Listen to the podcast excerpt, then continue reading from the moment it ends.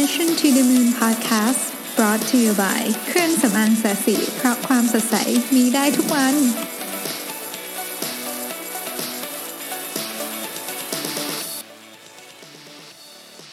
สวัสดีครับ ยินดีต้อนรับเข้าสู่ Mission to the Moon Podcast เอพิโซดที่ 81 นะครับ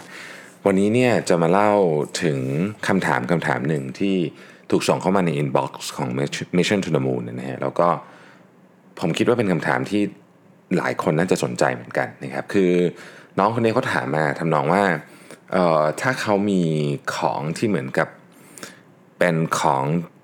เก่าๆที่เป็นธุรกิจที่บ้านอยู่แล้ว หรือหรือหรือญาติพี่น้องทำอยู่แล้วเนี่ยนะครับเอ่ออยากจะเอามันมาทำใหม่ ให้มันทันยุคทันสมัยมากขึ้นอะไรอย่างเงี้ยควรจะต้องทำไงบ้างแล้วมันมีข้อควรระวังอะไรบ้างนะฮะ ตอนแรกเนี่ยคิดว่าจะเล่าเรื่องตัวเองนะเพราะว่าผมก็ผ่านจุดนี้มาเยอะปัจจุบันนี้ก็ยังต้องผ่านอยู่นะฮะคือมีเรื่องเยอะมากแต่ปรากฏว่าคิดไปคิดมาเนี่ยเล่าเรื่องคนอื่นดีกว่า แต่ว่าก็ยังไม่เจอเรื่องเล่าที่น่าสนใจสักทีเอ่อเพราะว่าก็มัวแต่เวลาไปอ่านเรื่องอื่นทั้งหมดนะจนวันนี้ได้มีโอกาสมาอ่านเรื่องหนึ่งครับ ซึ่งซึ่งน่าสนใจมากเป็นเรื่องที่เขียนโดย CEO ของ Levi's นะครับ ชื่อ Chip Birch นะครับ เล่าเรื่อง Levi's ให้ฟังนิดนึงนะ กางเกงยีน Levi's เนี่ยทุกคนรู้จักกันอยู่แล้วนะฮะประวัติก็ค่อนข้างจะโด่งดังทีเดียวก็คือเกิดขึ้นในช่วงยุคตื่นทองนะช่วงที่เขาไปหาทองที่แคลิฟอร์เนียเนาะแล้วก็ลีวายสตราวส์เนี่ยครับเป็นชาวเยอรมันนะฮะก็เขาก็ไปนั่นเหมือนกันเสร็จแล้วเนี่ยเขาก็เอ่อเหมือนกับไปขายของไปอะไรเงี้ยนะฮะแล้วก็มีคนบอกว่าเฮ้ยกางเกงที่ขุดเหมืองคนขุดเหมืองนี่มันขาดง่ายไหนลองทำอะไรที่มันขาดยากๆมาขายหน่อยอะไรประมาณนี้นะฮะเขาก็เลยเหมือนคล้ายๆกับ เอาเอาผ้าที่ใช้ทำพวกเต็นท์พวกอะไรพวกเนี้ยมา มาตัดเป็นทั้งเสื้อตัดเป็นกางเกงเป็นอะไรเงี้ยนะครับ ปรากฏว่าเฮ้ยมันทนนะก็เลยขายดีนะฮะหลังจากนั้นเนี่ยก็ลองเอาผ้าหลายอย่างมาขายเอาผ้าว่าเอาผ้าที่ใช้ทำใบเรือนะครับอะไรแบบเนี้ยนะฮะแล้วก็ผ้าหลาย ๆ อย่างนะครับ แล้วก็ตอนหลังก็มาย้อมเป็นสีน้ำเงินนะฮะซึ่งเป็นสัญลักษณ์ของคนที่เหมือนกับใช้แรงงานอะไรประมาณนี้นะครับ ทีนี้ปี หนึ่งแปดหกศูนย์นะฮะก็มีช่างตัดเสื้อคนหนึ่งนะฮะชื่อจาคอบเดวิสนะครับซึ่งก็เหมือนกับได้ตอกหมุดคล้ายๆกับหมุดเป็นหมุดในกางเกงยีนนะฮะที่เราเห็นเนี่ยนะฮะแล้วก็ตอกไว้กับมุมกางเกงเพื่อให้มันมันแข็งแรงมากยิ่งขึ้นนะครับ ก็ลีวายก็เลยเอาเอาวิธีเนี้ย นะฮะมามาใช้กับการตัดเย็บกางเกงของเขานะครับ แล้วก็ตั้งชื่อมันว่า Levi's มี apostrophe s ด้วยนะครับ แล้วก็ทั้งสองเนี่ยก็เหมือนกับขยื่นจดแพทเทนนะนะฮะในปี 1873 นะครับคือจริงๆ บริษัทนี้ก่อตั้งตั้งแต่ปี 1853 นะ แต่ว่า 1873 นี่ก็ถือว่ามีแพทเทนของกางเกงยีนอย่างเป็นทางการนะครับ แล้วก็ปี 1981 นะฮะ ก็เป็นปี 1902ก่อนนะฮะลีไวสตราวที่เสียชีวิต แล้วก็ให้หลานมาดำเนินกิจการแทนนะฮะ 1981 นะครับ ก็มีคล้ายๆกางเกงของผู้หญิงขึ้นมาเป็นตัวแรกนะฮะ ไอ้โลโก้ลีไวที่มีม้า 2 ตัวข้างหลังที่เราคุ้นเคยกันเนี่ย เกิดขึ้นในปีจดทะเบียนนะครับ จดทะเบียนเนี่ย ในปี 1928นะฮะแล้วก็กางเกงยีนส์ของผู้หญิงเนี่ยถูกนำขายครั้งแรกในปี 1934นะครับแล้วก็ 1935อัลเบิร์ตไอน์สไตน์เนี่ยมีได้ซื้อ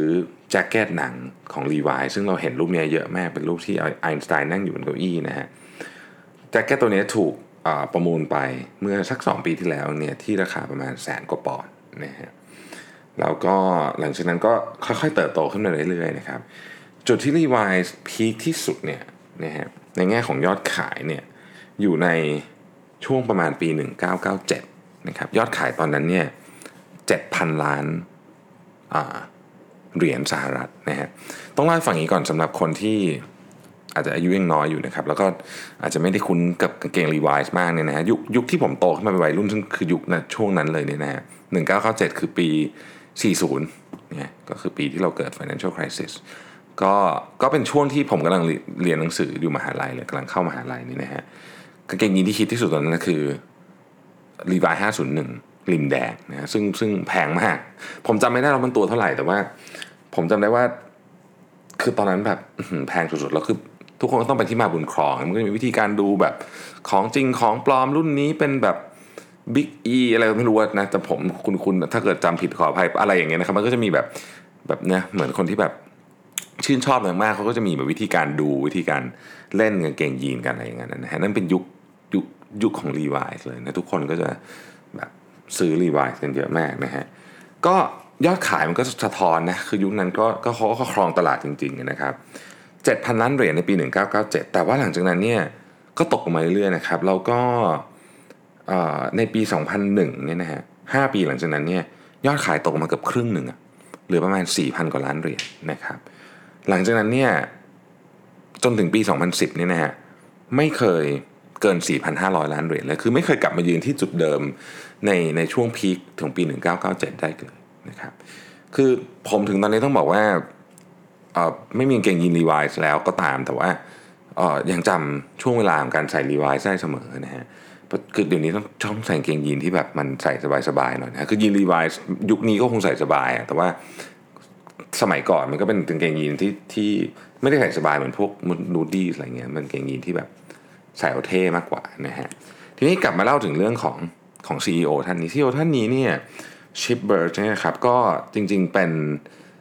เป็นคนอยู่ในสายงานของ consumer product มาก่อนนะฮะ เขาทำงาน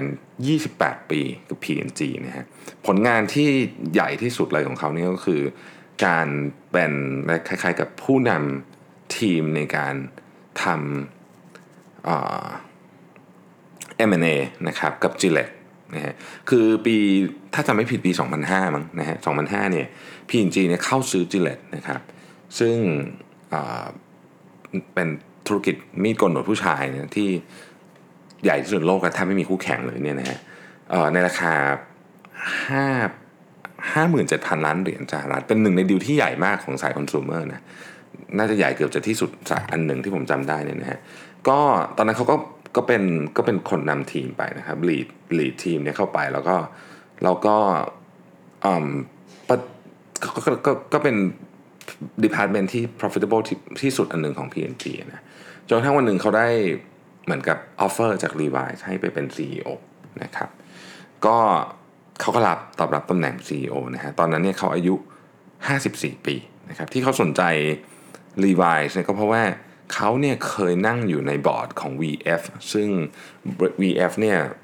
เป็นเจ้าของเกงยินลีและ Wrangler นะครับก็รู้สึกว่าเอ้ยธุรกิจนี้มันน่าสนใจดีนะฮะแล้วก็เขาอยากจะไปช่วย turn around Levi ซึ่งเป็นหนึ่งในบริษัทที่ เป็นความทรงจำในวัยเด็กของเขาด้วยนะฮะทีนี้ตอนที่เขาเข้าไปถึงบริษัทเนี่ยก็คือปี 2011 นะครับ ปี 2011 เนี่ยก็สิ่งแรกที่เขาทำเลยก็คือเขาคุยกับผู้บริหาร 60 คนของ Levi นะครับใช้เวลา 1 ชั่วโมงในการคุยนะฮะก็จริงๆเขาส่งคำถามไปก่อนนะฮะคำถามที่ส่งไปก็น่าสนใจมาก เช่น1นะฮะอะไรคือ 3 สิ่ง ที่คุณจะไม่เปลี่ยนนะครับอะไรคือ 3 สิ่งที่คุณจะไม่เปลี่ยน 2. อะไรคือ 3 สิ่งที่คุณอยากเปลี่ยนมากๆนะฮะสามอะไรคือหนึ่งสิ่งที่คุณคิดว่า อยากจะให้ผมทำแล้วข้อสี่คืออะไรคือหนึ่งสิ่งที่คุณคิดกลัวมากๆว่าผมจะทำ มีสี่ข้อด้วยกันนะครับมีสี่ข้อด้วยกัน เขาก็อีเมลไปก่อนนะเสร็จแล้วเขาก็ไปนั่งคุยกับผู้บริหารเหล่านี้นะฮะก็ใช้เวลาประมาณสัก 15 ถึง 20ประชุมอะ่ะเขาก็เริ่มรู้แล้วว่าเฮ้ยปัญหามันอยู่ตรงไหนนะฮะเพราะว่าปัญหาก็คือว่าเขาเขาเวลาเขาถามว่าคนกำลังทำอะไรอยู่เนี่ยทุกคนเนี่ยอตอบได้ว่าตัวเองทำอะไร แต่ว่า เวลาถามว่ามันลิงก์กับภาพใหญ่ขององค์กรยังไงเนี่ยคนส่วนใหญ่ตอบไม่ได้นะครับนี่คือระดับผู้บริหารนะฮะก็เห็นว่าทุกคนเนี่ยเดินทางเหมือนกับต่างคนต่าง เดินไปคนละทิศคนละทางนะฮะ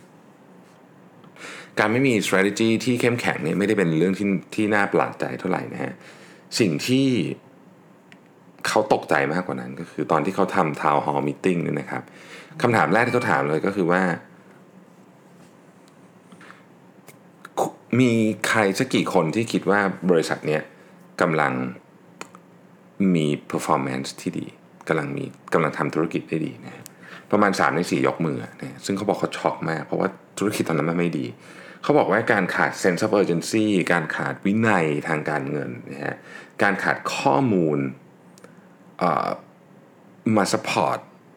ในแผนกต่างๆเนี่ยทำให้เกิด culture ที่เหมือนกับทุกคนแบบ ชิวๆอะนะฮะซึ่งมันเป็นเรื่องที่น่าตกใจมากเขาบอกอย่างนี้นะฮะเขาก็อธิบายให้ทุกคนฟังว่าเฮ้ยตอนนี้บริษัทเนี่ยกำลังอยู่ในสถานการณ์ที่ไม่ดีนะ และเราทุกคนเนี่ยต้องใช้โอกาสเนี้ยถือเป็นโอกาสในละกันในการทำให้ทุกอย่างดีขึ้นนะครับ แต่ว่าการจะทำให้ทุกอย่างดีขึ้นได้เนี่ยมันจะต้องมีการเปลี่ยนแปลงอย่างมหาศาลนะฮะ ข้อที่2เนี่ยมันเกี่ยวข้องกับข้อที่1พอเขาอยากจะเปลี่ยน culture ขององค์กรมาก ๆ เนี่ยเขาก็เริ่มเหมือนกับคล้ายๆกับขุดลงไปในทีมผู้บริหารนะฮะเขามี direct report ทั้งหมดเนี่ยเเดี๋ยวนะ11คนนะครับ11คน เขาก็รู้สึกว่า เฮ้ย คนจำนวนมากที่อยู่ในที่เป็น direct report คือเป็นผู้บริหารระดับสูงของเขาเนี่ย ไม่รู้สึกอยากจะเปลี่ยนฮะคือรู้สึกแบบเออก็ไม่เห็นมีอะไรเลยนี่ก็ทำเหมือนเดิมก็ได้นะฮะปรากฏว่าเขาเนี่ยจำเป็นที่จะต้องเปลี่ยนคือหาคนเข้ามาแทนเนี่ยถึง 9ตำแหน่งนะครับ แล้วก็ในที่สุดแล้วเนี่ยจากวันที่เขาเข้าไปทำงานเนี่ยนะฮะถึงวันนี้มีแค่คนเดียวเท่านั้นเองที่ยังอยู่กับเขาที่เหลือเนี่ยถูกเปลี่ยนออกหมดเลย เพราะว่าไม่สามารถที่จะเข้ากับสปีดหรือความตั้งใจในการเปลี่ยนแปลงของเขาได้ จัดการข้างในเป็นสิ่งแรกที่เขาทำนะสิ่งที่สองที่เขาทำก็คือ ไปคุยกับลูกค้านะครับการไปคุยลูกค้าของเขาเนี่ยเขาบอกว่าสิ่งที่เขาชอบทำมากคือเขาเรียกว่า in home visit ซึ่งเป็นสิ่งที่เขาได้มีโอกาสทำเยอะตอนอยู่ที่ P&G ก็คือเข้าไปคุยกับลูกค้าที่อยู่ในสภาวะแวดล้อมที่ลูกค้าอยู่จริงนะฮะอย่าง P&G เนี่ยขึ้นชื่อมากเรื่องนี้ว่าเออเหมือนกับเข้าไปสังเกตการว่าลูกค้าเนี่ยใช้ consumer product ต่างๆยังไงอะไรเงี้ยนะฮะอันนี้เขาก็ทำคล้ายๆกัน แต่ว่าอันเนี้ย ไปคุยเรื่องเสื้อผ้านะครับก็นี่แหละก็เขาก็ขออนุญาตเข้าไปในเหมือนกับห้องนอนของลูกค้าเลยนะแล้วก็ให้ลูกค้าเล่าให้ฟังนะฮะลูกค้าเขาคนนี้เป็นเป็นสุภาพสตรีนะครับอายุไม่เยอะนะครับอายุยังเรียกว่าเป็นเพิ่งเพิ่งผ่าน first jobber มาได้ไม่นานนะฮะแล้วก็มีการงานที่ค่อนข้างดีนะฮะเธอก็เอากางเกงมาให้ดูว่าเธอมีกางเกงยีนเป็น 10 10 ที่ห่อสิบสิบตัวนะฮะก็มีหลากหลายทรงอะไรต่างๆนานาเนี่ยนะครับ ก็เธอก็บอกว่าเออเนี่ยเธอก็มีรีวายเหมือนกันนะมีอยู่ 2 ตัวนะฮะตัวแรกเขาเป็นตัวที่ก็ใส่ประจำเวลาเออออกไปเจอเพื่อนอะไรเงี้ยนะครับ ใส่ได้แต่ว่าเพื่อนบอกว่าเธอเก็บอีกตัวหนึ่งไว้ ตัวเนี้ยเป็นตัวที่เธอใส่ตอนเรียนมหาวิทยาลัย ตอนนี้ใส่ไม่ได้ละคือคือมันคงฟิตไปละนะใส่ไม่ได้แล้วล่ะแต่ว่าไม่ทิ้ง เหตุผลเพราะว่ามันมีเมมโมรีอยู่ในในกางเกงยีนตัวนี้เยอะมากนะครับเขาผู้หญิงคนนี้พูดประโยคนี้นะผมขออนุญาตพูดเป็นภาษาอังกฤษเลยเขาบอกว่า you wear other jeans but you live in Levi's คือเขาโตมาในเจเนอเรชันที่ Levi's ยังคงแบบส่งอิทธิพลแข็งแรงมากนะ you live in Levi's คือช่วงที่มีโมเมนต์เยอะที่สุดของคนส่วนใหญ่เนี่ยคือช่วง มหาวิทยาลัยเนี่ยแหละเราก็กางเกงยีน Levi's เหมือนเป็นส่วนหนึ่งของโมเมนต์นั้นของลูกค้าคนนี้นะครับคำว่า live in Levi's มันติดหูของ CEO ท่านนี้มากจนในที่สุดเนี่ยมันกลายมาเป็นแนวคิดหรือ insight หลักของแคมเปญอันหนึ่งของ Levi's ซึ่งประสบความสำเร็จมากนะฮะเขาก็บอกว่า experience อันนี้สอนให้เขารู้ว่า เฮ้ย ไอ้ของพวกนี้ไปนั่งคิดกันในห้องประชุมมันไม่ได้หรอกมันต้อง มันต้องฟังลูกค้ามาจริงๆนะฮะทีนี้มาถึงส่วนสำคัญเขาพลิกฟื้น Levi's กลับมาได้ยังไง คือเคสนี้เป็นเคสที่ถูกพลิกฟื้นขึ้นมาแน่นอนว่าถ้าเกิดเป็นเคสที่ล้มเหลวเราคงไม่มาเล่ากันเนี่ยนะฮะเขาพลิกฟื้นมาได้ยังไง มันมีทั้งหมด 4 กลยุทธ์หลัก ๆ ด้วยกันนะครับ ซึ่งเราค่อยๆไปกันทีละอันครับเราค่อยวิเคราะห์กันว่าให้มันมีประโยชน์ยังไงบ้างนะครับ อันที่หนึ่งก็คือ กลับมาสนใจจริง ๆ ว่าอะไรคือแก่นที่ทำให้ ธุรกิจมีกำไรนะสนใจที่เป็นคอจริงๆนะฮะก็พอไปเปิดดูฟึบทั้งหมดยอดขายเนี่ยก็จะจะรู้ว่า 80%ของ cash flow และกำไรเนี่ยมาจากกางเกงยีนของผู้ชาย คือ Levi's มี Product เยอะมากนะ ไม่ใช่เฉพาะกางเกงยีนถูกไหมมีทั้งเสื้อผ้ามีทั้งผู้ชายผู้หญิงมีแจ็คเก็ตมีอะไรเต็มไปหมดเลยเนี่ยนะฮะแต่ว่า Product หลักๆเนี่ยมาจากกางเกงยีนนะฮะแล้วก็ มาจาก 5 ประเทศเท่านั้น Levi's อาจจะขายอยู่ใน 80 ประเทศทั่วโลก แต่ว่ามาจากไอ้ Product กับไอ้เรียกว่า 80%ทั้งหมดเนี่ยมาจาก 5 ประเทศ และมาจากถ้าไปดูเป็นรายคอน sumer เนี่ยนะฮะคือคือคนซื้อที่เป็นรายใหญ่เนี่ยก็มาจากแค่ 10 ลูกค้า 10รายเท่านั้นเอง80%ของยอดขายมาจากลูกค้าแค่ 10ราย ซึ่งส่วนใหญ่ก็จะเป็นพวก department store อะไรพวกนี้เนี่ยนะฮะเพราะฉะนั้นเนี่ยเอ่อพอเขามานั่งแงะธุรกิจที่เป็น 80%ของเขาเนี่ยเขาคนพบว่าธุรกิจเนี่ย แทบไม่โตเลย มีมีมีการเจริญเติบโตที่น้อยมาก ดังนั้นเนี่ยการเดินต่อไปข้างหน้าเนี่ยทรัพยากรต่างๆ จึงจะต้องถูกทุ่มมาขยายไอ้ธุรกิจตรงนี้ก่อน ซึ่งเป็นแกะบางทีเนี่ยอันเนี้ยเป็นสิ่งที่หลายครั้งเนี่ยผมคิดว่าผมเองก็ก็ก็ก็มองข้ามเรื่องนี้ไปคือบางทีเนี่ยเราไปแบบตื่นเต้นกับพวกแบบอะไรที่มันวิบวับนะภาษานักธุรกิจเรียกว่า flashy stuff เนี่ยนะฮะ คือของใหม่ของอะไรที่มันน่าสนใจแต่ว่าเราบางทีเราลืมที่จะเหมือนกับปกป้อง แล้วก็พยายามที่จะทำให้แก่นของธุรกิจเราเนี่ยมันแข็งแรงมากที่สุด อันเนี้ยก็เป็นสิ่งที่ข้อแรกเลยที่ CEO ท่านนี้กลับมาดูนะครับ อันที่สองก็แน่นอนว่าถ้าอยากจะทำให้ธุรกิจดีขึ้นก็ต้องก็ต้องขยายนะฮะก็เขาก็บอกว่าเอ๊ะอยากจะ expand นะฮะ expand for more expand expand ไปไหนนะ expand ไปไหนนะฮะ อันหนึ่งที่น่าสนใจก็คือ โดยปกติในธุรกิจเสื้อผ้า ถ้าพูดถึงธุรกิจเสื้อผ้าโดยรวมเนี่ยด้านบนคือเสื้อทั้งหมดเนี่ยนะครับ top ที่เราเรียกว่า top เนี่ยจะขายได้ 4 เท่าของด้านล่างก็คือพวกกางเกงทั้งหลายเนี่ยนะฮะแต่ว่าที่รีวายมันกลับกัน คือหมายถึงรีวายขายแต่ข้างล่างกางเกงแต่ขายเสื้อน้อยมาก เพราะฉะนั้นเขาก็ต้องไปพยายามโฟกัสที่การขายตัวข้างบนมากขึ้น ถ้าต้องการที่จะขยายธุรกิจ ครับแต่อันนี้ต้องมาหลังจากการทำให้คอแข็งแรงก่อนนะคือต้องมาหลังจากข้อหนึ่งข้อที่3เนี่ยก็พูดถึง store ของตัวเองนะครับพูดถึงคำว่า omni channel เขาอยากเป็น omni channel retailer นะฮะเขาบอกว่าจริงอยู่ที่ Levi's ขาย product ส่วนใหญ่เนี่ยใน department store แต่ Levi's เองก็มีร้านของตัวเองตั้ง 2,700ล้านนะที่เป็นเหมือนกับ stand alone นะฮะเวลา Levi's อยู่ใน ห้างสรรพสินค้าเนี่ยมันก็ก็ต้องถูกเรียงตามที่ห้างสรรพสินค้าเขาบอกนะคือเขาก็จะมีข้อจำกัดเยอะแยะมากมาย แต่ถ้าอยู่ในร้านของตัวเองเนี่ยเขาสามารถควบคุมประสบการณ์ลูกค้าได้นะครับ เราก็พูดถึงรวมถึงออนไลน์ด้วยเนี่ยนะฮะดังนั้นเนี่ยเขาก็เลยมาเน้นที่การทำร้านตัวเองเนี่ยให้เป็นการขายทั้ง experience ด้วย แล้วก็ขาย product ไปด้วยกันนะครับ ข้อที่ 4 ก็คือ achieve operational excellence ต้องทำไงก็ได้ให้ operational ดีขึ้นนะครับ ลด cost เพิ่ม cash flow นะครับ แล้วก็เอาข้อมูลมาใช้อย่างมีประโยชน์สำคัญที่สุดคือต้องมีวินัยในการใช้เงินด้วยนะครับ Levi's เนี่ยมีหนี้เยอะมากตอนที่ CEO ท่านนี้เข้าไปนะฮะ มีหนี้อยู่ 2,000 ล้านเหรียญเขาบอกว่าอย่างนี้ฮะเขาพูดได้เปรียบเทียบได้แบบน่าสนใจมากคือเขาบอกว่า Levi's ตอนนั้นเนี่ยจ่ายดอกเบี้ย มากกว่าค่าโฆษณาบอกเฮ้ยบริษัทที่มันจ่ายดอกเบี้ยมากกว่าค่าโฆษณาเนี่ยมันจะไปขยายแบรนด์ได้ไงในเมื่อในเมื่อเราเราเราจะทำเราจะขยายเรื่อง branding เราจะต่อสู้กันในธุรกิจเนี่ยมันต้องใช้เงินใน marketing เยอะมากถ้าคุณจ่ายดอกเบี้ยค่าดอกเบี้ยเยอะกว่า เยอะกว่าเงินที่ใช้ทำ marketing เนี่ยคุณเป็นจะเป็นบริษัท marketing ได้ไงถูกไหมฮะอืมอะไรอย่างเงี้ยนะครับเป็นต้น แล้วก็เขาก็ทำอีกหลายอย่างฮะเช่นย้าย innovation lab จาก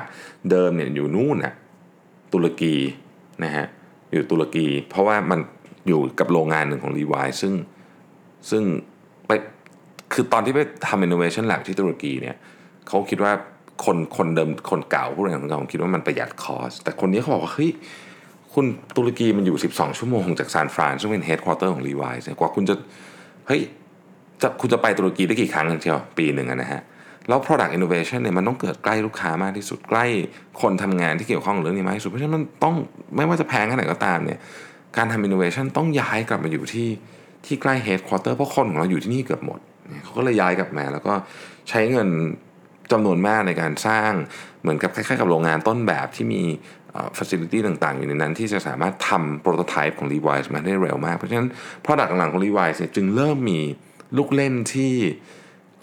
ทันสมัยมากๆยกตัวอย่างเช่นเขาไปจับมือกับ Google นะฮะแล้วก็ท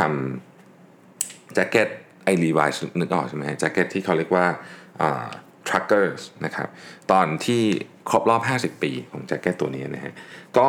เป็นคือแจ็คเก็ตเนี่ยมันเป็น signature ของ Levi's อยู่แล้ว แต่ว่าใส่ tech ต่างๆเข้าไปนะครับก็ทำให้แจ็คเก็ตตัวนี้เนี่ยเหมือนกับคือดูมันเป็นของคลาสสิกแต่ว่าใส่ของที่ที่ เป็น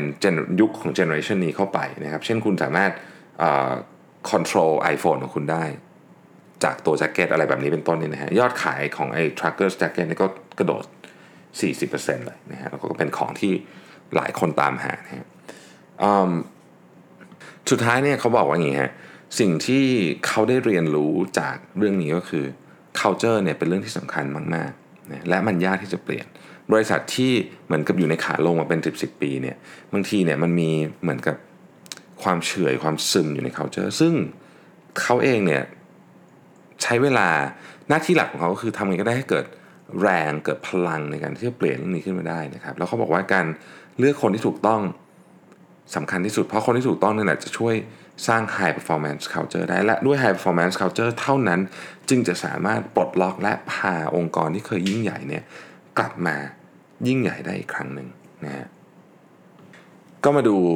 ฝีมือของเขาบ้างกันว่าเขาทำอะไรไปบ้างนะครับ หลังจากที่เขาเข้ามาเนี่ยประมาณ 5 ปีนะฮะมูลค่าของบริษัทเนี่ยเพิ่มขึ้นเท่าตัวนะครับนี่ลดลงไปครึ่งหนึ่งนะฮะแล้วก็ในปี 2017 ที่ผ่านมาเนี่ยเป็นปีที่ Levi's เนี่ยมีผลประกอบการดีที่สุดในรอบ 10 ปีนะฮะ